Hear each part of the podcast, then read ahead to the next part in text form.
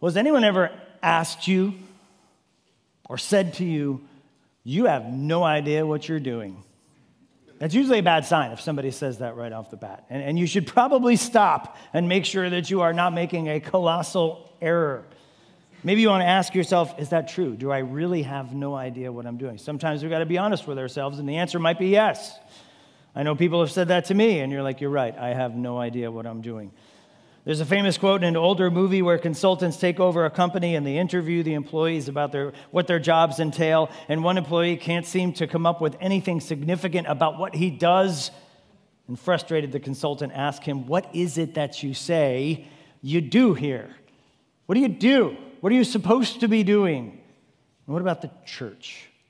What is it that we say we're doing here? What are we supposed to be doing?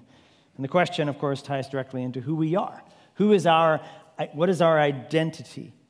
Many churches have lost their way and they've wandered into dangerous territory. And we see this in the megachurch, attractional nonsense that goes on constantly. But we also see it in the satanic side, where some church pastors preach false gospels and heresy. The most frustrating thing is that we've been given our mission. We've been given our mission clearly in the Word of God, what we're supposed to be focusing on. And as the Apostle Paul begins to wrap up his letter, he wants to give them a little reminder of what it is they should be doing. And as a church, it's vital that they and us, Highlands, know for certain what we are supposed to be doing. And Paul's going to give us three key points today from our passage that I hope and pray will crystallize what the church is supposed to be doing. So if you're not there already, make your way over to Romans 15. We are almost there, people. In my Bible, in this sermon, I'm going to I'm going to turn a page, and the end is in sight. There it is. And from there, on March 10th, Lord willing, we will start our series in Genesis and so, a big transition there to wrap our heads around Genesis. Last week in Romans, we looked at verses 8 through 13 and the truthfulness of God that should bring us hope. We saw God's fruitfulness confirmed in how the Messiah did come through Israel and how that Messiah was not just for Israel, it was for the whole world. We saw his truthfulness, truthfulness confirmed in the fruits of the Spirit, how they grow and increase on those of us who follow Jesus through obedience the God of hope. And this week, we look at Paul writing some summary instructions to the church. And let's look at just the first verse. So, Romans 15, in verse 14, Paul says, I myself am satisfied about you, my brothers, that you yourselves are full of goodness, filled with all knowledge, and able to instruct one another. Paul starts off on a very complimentary note. Remember, Paul has never been to the church at Rome but he's heard about them. And what he hears, he is confident, he is convinced, he is satisfied that they're full of goodness, filled with knowledge, and able to instruct one another. I want us to look at each one of those three things that he mentions there very briefly. First, full of goodness. It doesn't mean that they're good people, because earlier in the letter, way back in chapter 3, we learned very clearly that there is no one who is good. We are all sinners. We are all separated from God under the wrath of God, and there's nothing we can do about it. Welcome to Highlands Bible Church. I'm sorry to give you that bad news. Let's look at Romans chapter 3, where he says that point blank. So we're not confused. In Romans 3, starting in verse 10, as it is written, No one is righteous. He's quoting Psalm 14. No, not one. No one understands. No one seeks for God. All have turned aside. Together they've become worthless. No one does good, not even one. So, full of goodness cannot mean they are good enough to earn their salvation. Paul's already made that much clear. But it does mean that they are good to each other. They're full of goodness in order, in other words, the, the, the goodness that they've received from God vertically, they spread out horizontally to each other. They are good to each other. Second, he says they're filled with all knowledge.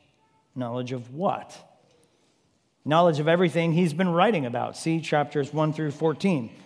But also, knowledge in particular, of course, of the gospel, and maybe specifically, knowledge of sin, which makes us realize that we need the gospel. Earlier, also in chapter 3, in Romans 3:20, he talks about the difference between law and gospel as it relate, relates to salvation. Romans 3:20 says, "For by works of the law no human being will be justified in his sight, since through the law comes, what's this, knowledge of sin. And so the knowledge that Paul is talking about is the, the, the awareness that they need a Savior, and his name is Jesus Christ. Third, he says that they're able to instruct one another. The word translated instruct here is the Greek word noutheteo. It has a sharper meaning, particularly related to just instructing one another. It's not like we're sitting in a class and we're learning things. It has a much sharper meaning. One lexicon says that noutheteo is to offer counsel and instruction for avoidance or cessation of inappropriate conduct. So, in other words, when you noutheteo someone, you are talking to them about their sin. You are confronting them. You are trying to correct them. And so, if we tie all these things together, the church is full of goodness to each other. No one, of course, is good enough to earn salvation on their own apart from faith in Christ. They are full of knowledge, the knowledge of the awareness of sin, the knowledge of the Savior. His name is Jesus. And they're able to correct one another. They're able to get each other's get each other back on track. And all that is part of truly caring for one another. Correcting each other is part of the goodness that they're filled with. Knowing how to correct one another is actually good for the church. It's good for the purity of the church. And so I'll say it this way for the first point the church knows that it's good to care for one another. The church knows, or should know, that it's good to care for one another. And what does that look like in the church? I'll give us two diametrically opposed pairs for application here. First, caring is not merely feeling, but feeling in action. Caring's not merely feeling, but feeling in action. I always cringe when I hear this in a pastoral counseling situation, or just maybe somebody says it. Well, they always know how I feel about them. They always know how I really actually do care for them. How, how might they know that? Unless you're showing them that. Unless you're actually letting those feelings spill out in action. And that's again, it's not merely a feeling, it has to be acted out in ways that people can see it. I had Alyssa and Doreen from my brother's, brother's place on the podcast this week, and we talked about biblically caring for others. We mentioned the verse in 1 John. But if anyone has this world's goods and sees his brother in need, yet closes his heart against him, in other words, doesn't want to do anything, how does God's love abide in him? Little children, let us not love in word or talk, but in deed and in truth. And that song we just sung about uh, named Speak, O Lord, we, we sang that very verse. Let us love in deed and in truth. How will anyone ever know that I actually care about them if I don't actually do anything to show them that I care about them? Meeting practical needs showing brotherly affection, taking time out to connect with them, offering to connect with them. Talk about them with grace and encouragement, point them to Christ. And so, first, caring is not merely a feeling, but it's rather feeling in action. But second,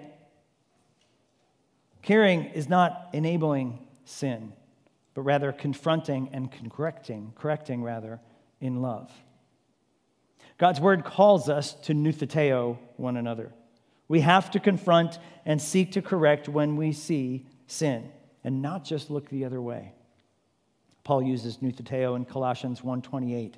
He says, "Him we proclaim, warning, that's the word he translates there as, as noutheteo, everyone and teaching everyone with all wisdom that we might prevent everyone mature in Christ." That's the goal of correcting someone their maturity, their growth in Christ. Elsewhere in Colossians 3, he uses it again. Let the word of Christ dwell in you richly, teaching and admonishing, there's our word, one another in all wisdom, singing psalms and hymns and spiritual songs with thankfulness in your hearts to God. See him even connecting there the songs that we sing. And we're very particular about the songs that we sing here intentionally. Why? Because it all works together.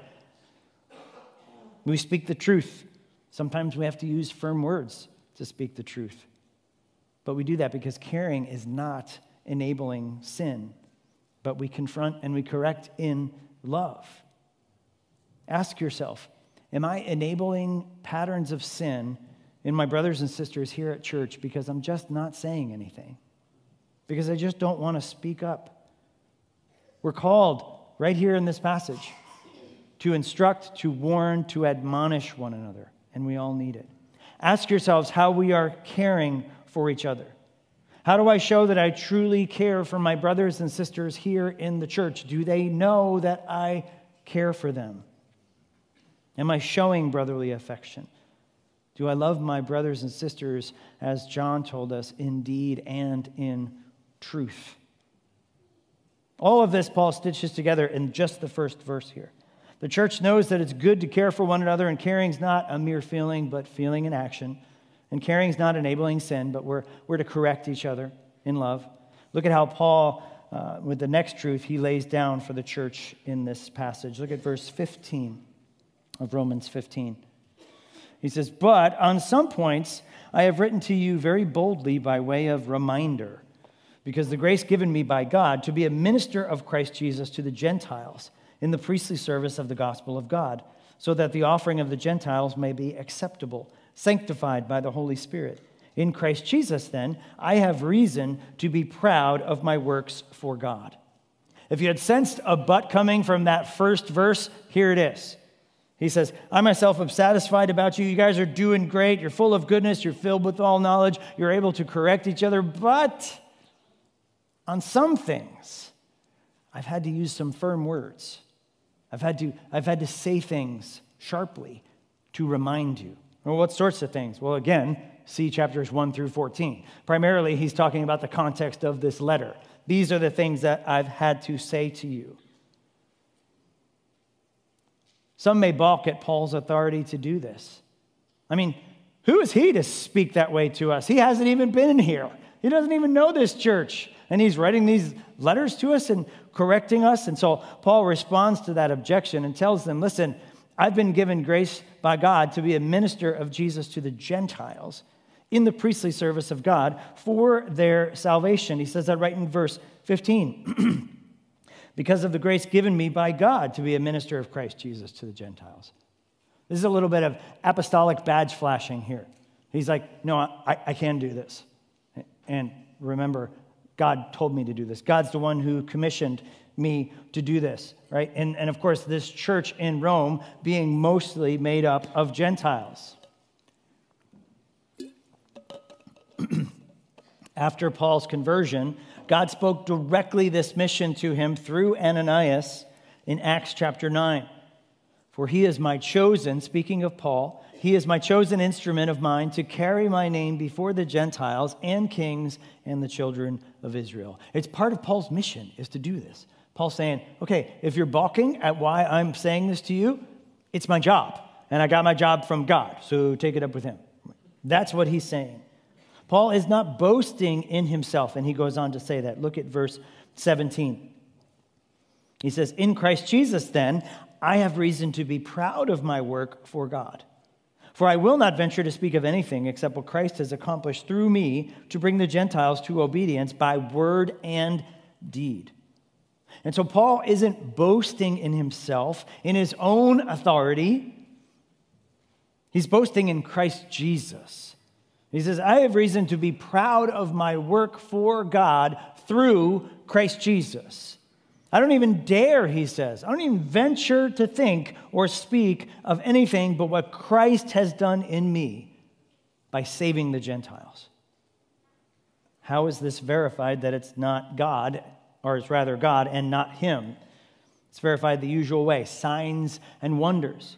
Miracles were always a confirmation of the apostolic message. We saw Jesus, of course, performing many miracles, signs, and wonders, and he did that to verify who he was. And he gave that power to the apostles, the capital A. I don't know how to make an A. The capital A apostles, right? The ones who are directly sent by Jesus. We saw them, people like Paul, working miracles. Why? To verify their message. And Paul says, Look at all the signs and wonders that I've done. That's verifying that I'm, I'm sent by God Himself. We don't see signs and miracles as the standard anymore. Why? Because there are no more apostles running around today. There are little a apostles, like us. We're all little a apostles because we're sent into the world to proclaim the good news. But we have the apostolic word right here. And so those signs and wonders are confirmed in here. Paul in verse 19 then says something odd. He says, From Jerusalem to Illyricum, I've filled the ministry of the gospel or fulfilled the ministry of the, of the gospel of Christ. This is odd for two reasons. First, we have no mention of all, uh, at all of Paul visiting Illyricum in the New Testament. Maybe he thought he did, but he didn't. Maybe he did and didn't write it down. We're not sure. So, what does he mean? It seems to be somewhat metaphorical, meaning something like from one end of the region to another, I've fulfilled the ministry of the gospel. You know we need to help us understand this? A map. A map would be so awesome to help us understand that. And so, uh, full disclosure, I ripped this off from another pastor on the Google. I didn't make this myself, although that would be pretty sweet if I did. I mean, look at that, that arrow right there. So, Illyricum is all the way up top and Jerusalem is down the bottom. And so you get the idea that it's kind of this sweeping scope. Paul may be using this as a metaphor to say, from one end of the region to the other, I preach the gospel. Even if he didn't go to Illyricum, maybe passing through, other people did for him. In other words, I covered the territory that God wanted me to cover. I did it.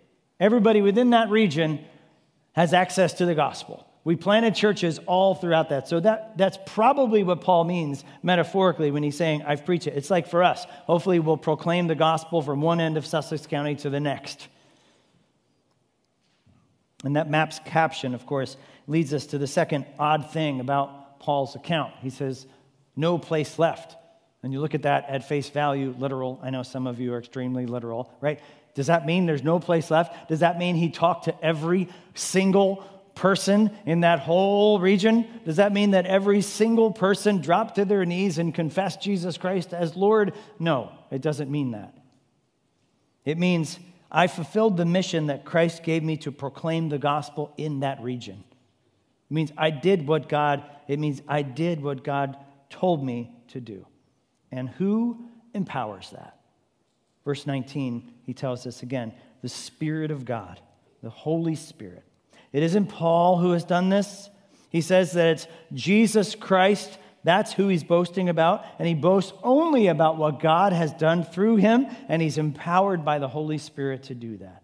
So here's our second point the second thing the church should know the church knows that Christ alone transforms lives. It's Christ alone, it's not the Apostle Paul. We have to know that it's Christ alone that transforms lives through the power of the Holy Spirit. So then our boasting cannot be in ourselves or in Highlands Bible Church. Our boasting must be in Jesus Christ. And look at this, this bonus lesson we have here in this little section. This is a huge Trinitarian passage because we understand, we see God the Father mentioned, we see God the Son mentioned, and we see God the Spirit mentioned. You'll not find the word Trinity in the Bible, but you will find Trinity all over the Bible. Each, each God, or each, well, I just drifted into modalism there. I repent before the elders come up and take me away. It's not each God, the God. Lenny was about ready to get up just now. One God in three persons. Each person of the Godhead has their own job, so to speak and the Holy Spirit especially, you've seen the way that that, that responsibility, so to speak, has changed over time. Soon we're going to be in Genesis and we're going to see the Holy Spirit was there hovering over the waters as God created the world. The Holy Spirit empowered Jesus Christ to do the mission that he came to do. The Holy Spirit then resides in us. Why? Because Christ did the mission. He was resurrected. Now he's ascended. Now we have the Holy Spirit empowering us to do. But he couldn't do that until after Jesus did the work. It's planned by the Father, it's executed by the Son, and it is empowered by the Holy Spirit.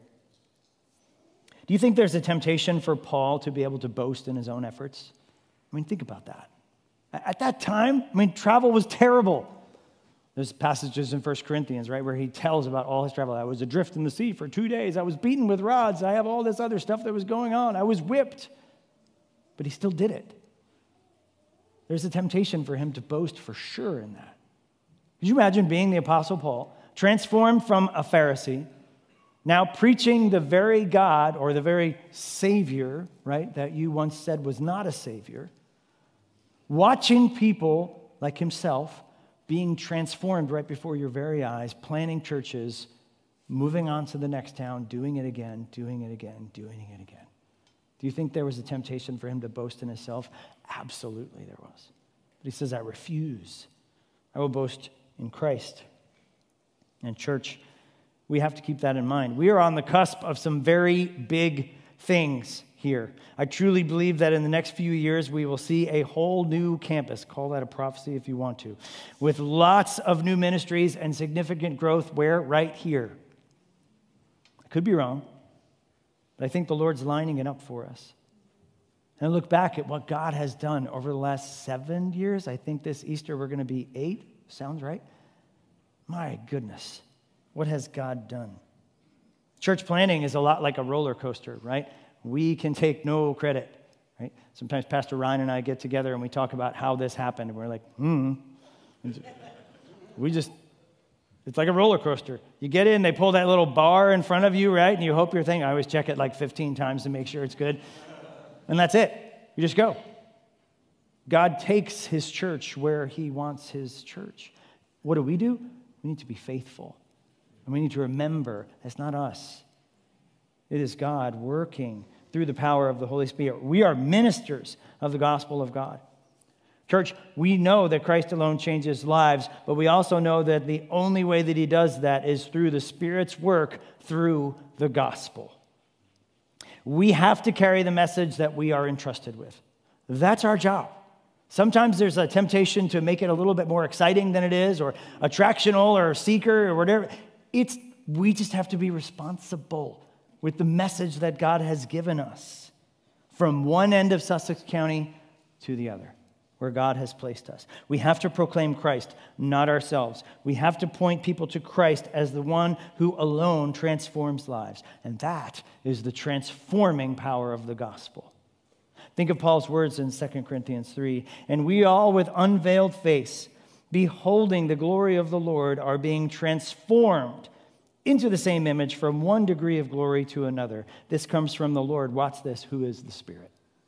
The Spirit transforms us from one degree of glory to the next through the gospel. Christ transforms lives here at Highlands. And how does he do that? With our crazy light show, of course with our giant video wall. Oh, where's our giant video wall? It went away. No, through the preaching of God's word, through the ministry of God's word, the sword of the Spirit. One of my favorite things to do, and we have some today, is new member interviews. When they get to the final step and they, they come to the elders and we talk about the gospel, and maybe we hear their testimony, and my favorite testimony in the world is this I thought I was a Christian. I came to Highlands. I heard the Bible preached like I've never heard it preached before, not by me, right? Not in that sense. I'm not, not saying that. The Holy Spirit working through the Word, and God saved me. It's the most boring testimony in the entire world, and I love it. I absolutely love it. I love hearing that, and that happens all the time here because God works through His Word. We went through Acts on Wednesday mornings, and now we're in 1 Samuel. We're going through Acts on Wednesday nights, and sometimes I think the guys get a little bored because it's the same thing city after city after city. Paul goes in, preaches the gospel, people get saved, church is built, move on. What does he do there? Well, okay, let's preach the gospel, people get saved, a church is built, and he moves on. It's like, I feel bad for the guy sometimes. Like, well, how did this happen this week? Uh, well, he preached the gospel, and people got saved, and a church was built, and then he moved on, right? That's how it works. That's our job. The church knows that Christ alone transforms hearts. And, church, join me in praying that from one end of the county to the other, we will fulfill, like Paul, we will do our diligence, we will be faithful to preach the gospel of Jesus Christ. And that's what we're supposed to do. We're to proclaim it. And there's only one mission and vision that we're supposed to have as the church. Look at verse 19. By word and by deed, by the power of signs and wonders, by the power of the Spirit of God, so that from Jerusalem and all the way through Illyricum, I have fulfilled the ministry of the gospel of Christ. And thus I make it my ambition to preach the gospel, not where Christ has already been named lest I build on someone else's foundation. But as it is written, those who have never been told of him will see, and those who have never heard of him will understand. I just turned the page. I can see it. It's the end. Paul wraps it up for us. And he says, Thus or so, here's what I do I make it my ambition to preach the gospel, not where people have already done so, but in new places. Paul's like, I'm not going to places where other people have proclaimed Christ. I'm going to new places. And he quotes Isaiah 52 15, which we read earlier, where the prophet Isaiah is talking about the Messiah who will come, sacrifice himself for sin, and then his message, his gospel, will go out to all the earth and people will be saved. That which hasn't been told to them, they will see. And that which they've not heard, they will understand. So it will come for the first time and people will get it. Paul, again, taking a little apostolic liberties here in translating the Old Testament Hebrew to capture the main idea behind it. In other words, what they didn't understand, the gospel message, they now get it. They now understand. But we, therefore, we know then, poof, a light goes off in their head and they understand that they're sinners separated from a holy God. And we need a redeemer. We need a reconcile. We need a savior. And his name is Jesus. That message that was rejected and misunderstood will become accepted and understood. Paul says that it's his job to take this message to the places where they haven't heard of it yet. That's his gig. One commentator says Paul is convinced that he has been called to a ministry of pioneer church planting. And that seems to be true. That seems to be the case. He's not going to build on someone else's foundation, he's going to lay it himself. And what is that foundation? He tells us elsewhere, but you're not going to be surprised to hear that it's the gospel. It's Jesus. That's the foundation. He is the one, along with the other apostles, who laid the foundation. We, as the church, are just building on that foundation. We're probably not going to go to a place necessarily, although there probably are some tribes and some other places where they haven't heard the gospel. But here in Sussex County, where we are, there's plenty of churches. There's a message that goes out every Sunday, hopefully, for most of them, even in its bare essence, that we have a Savior and his name is Jesus. And so we're to build on it. Look at 1 Corinthians chapter 3, where he says this especially and intentionally. 1 Corinthians chapter 3, in verse 10, he says, According to the grace God given me, like a skilled master builder, I laid a foundation, and someone else is building on it. Let each one take care how he builds on, builds on it, for no one can lay a foundation other than the one which is laid, which is Jesus Christ. He says, That's the foundation. He says, I laid it when I went to all those places. I planted the churches, and now those churches are growing and they're building upon that foundation. That's the foundation. He comes out and says it. There is no other foundation, it is the gospel of Jesus Christ. So if that's Paul's job, what's our job? Well, we already said it. We're to build on that foundation. The third thing we need to know is the church. The church knows that we build on the apostles' gospel foundation. We need to know that we build on the apostles' gospel foundation. Again, capital A. Right? We're lowercase a. We still go, we still proclaim. Very important words. We build, we glorify God by making and maturing disciples of Jesus Christ. I also believe, again, that we're going to be physically building in the near future, but spiritually, we build on nothing other than the gospel, which is the foundation laid by people like the Apostle Paul. Church, Christ built his church. Christ built Highlands Bible Church. And the gates of hell, he says, will not stand against it. The church will continue. We need to be faithful to the original message that was transferred to the apostles and then given to the world.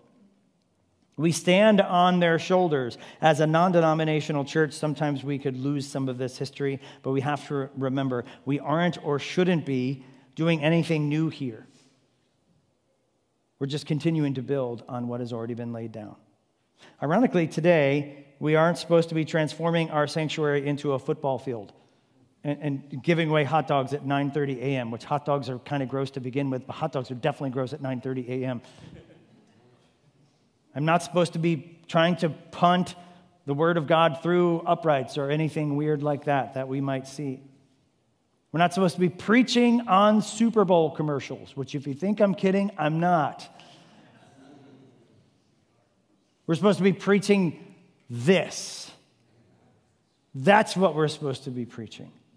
I tried to get Melanie to impersonate Taylor Swift, and she said no. that ever happens, boy, oh boy, you better, you better get me off this stage very, very quickly because I have lost my marbles, because we are not to be doing that stuff. We are to be proclaiming what the apostles laid down. We are to be continuing to build on the foundation, which is none other than Jesus Christ. Our faith is historic, our faith is apostolic. How do we get to know this foundation more? Well, first is obvious, and hopefully it's open in your laps right now the Bible. These are the very apostolic writings in the New Testament that we have. These are Paul's journey that he's recorded for us, that we read and we understand, and it, it's soaked in doctrine. There's apostolic writings here, of course, along with the Old Testament, the law, and the prophets. But, second, church, we, we can't be afraid of the creeds and the catechisms and the confessions. We shouldn't be scared of those. We quote either the Nicene or the Apostles' Creed every month when we do communion. We need to read them, they're soaked in the foundation of the gospel. Historical theology, the church fathers, all of it. What does this mean for us? It means that we're part of something much larger than just Highlands Bible Church. Right? God's put that in each one of us, that, that kind of connection with Him, that connection with His church. That's something that is bigger than all of us, and that's why we do it, because we're part of the community of Christ in the local church. There is no Christianity apart from the local church. It just doesn't work. If you're a Christian, you're supposed to be connected to the local church. One of the most discouraging and fastest growing segments of Christians, I'm using air quotes, are those who say, Yeah, I'm a Christian, but I don't go to church. I don't think you're a Christian if you don't go to church. I'm sorry. I, I, really don't see that in the old. Now, there could be extenuating circumstances why you're not going to church. I don't mean that. There could be illness, there could be other things, whatever. But a Christian who just looks at the church and says, nah, I'm good. I don't need accountability. I don't need fellowship. I don't need community. I don't need any of that stuff. I've got me and YouTube. Very dangerous. I've got me and my Bible. No, no. We're made to be part of what we've been given.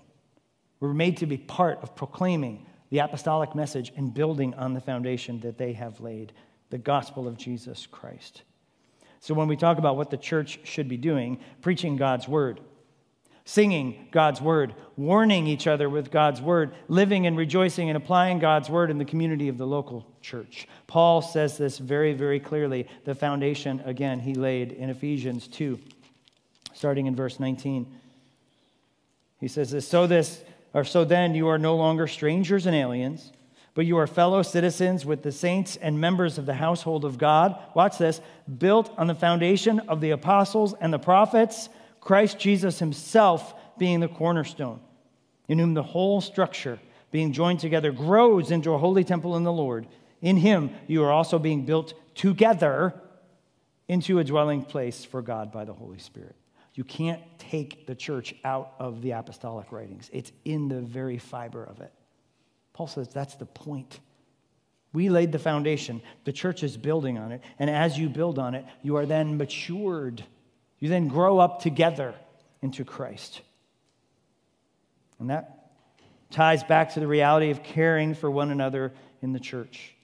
Why? So that we all grow into the holiness that we're called to through the Spirit of God. And where does that come from? Again, built where? On the foundation of the apostles and the prophets.